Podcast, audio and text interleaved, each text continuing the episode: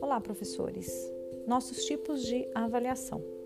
Para clarificar os processos que constituem a avaliação de aprendizagem, destacam-se três tipos de avaliação: a avaliação diagnóstica, antes do início de uma nova aprendizagem, a avaliação formativa, durante o processo de ensino-aprendizagem, e a avaliação somativa classificatória, ao final de uma etapa ou ano letivo.